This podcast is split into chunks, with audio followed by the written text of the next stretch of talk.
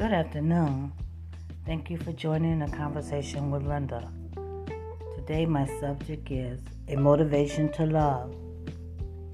Once again, Valentine's Day is here to celebrate our love for one another. Couples who are getting to know one another find pleasure in planning the day when they will become as one. Those who are married have an opportunity to reminisce on the good times they shared as husband and wife.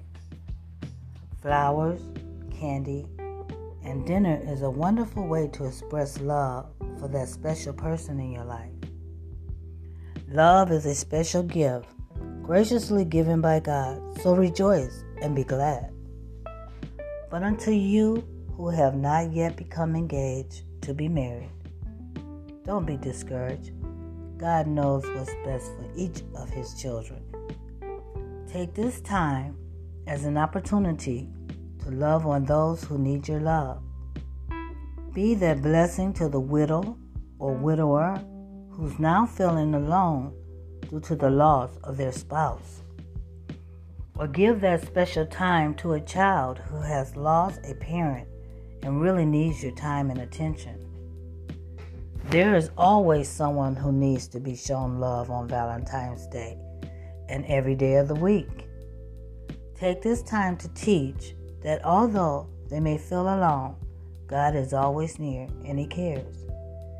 As it is written in 1 John 3 and 18, little children, believers, dear ones, let us not love merely in theory with word or with tongue, giving lip service to compassion, but in action and in truth, in practice and in sincerity, because practical acts of love are more than words.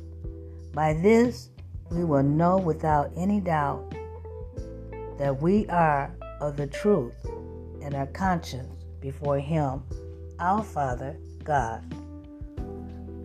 So let us never forget as we celebrate Valentine's Day that God is love. Be blessed and have a happy Valentine's Day. Thank you for having a conversation with Linda.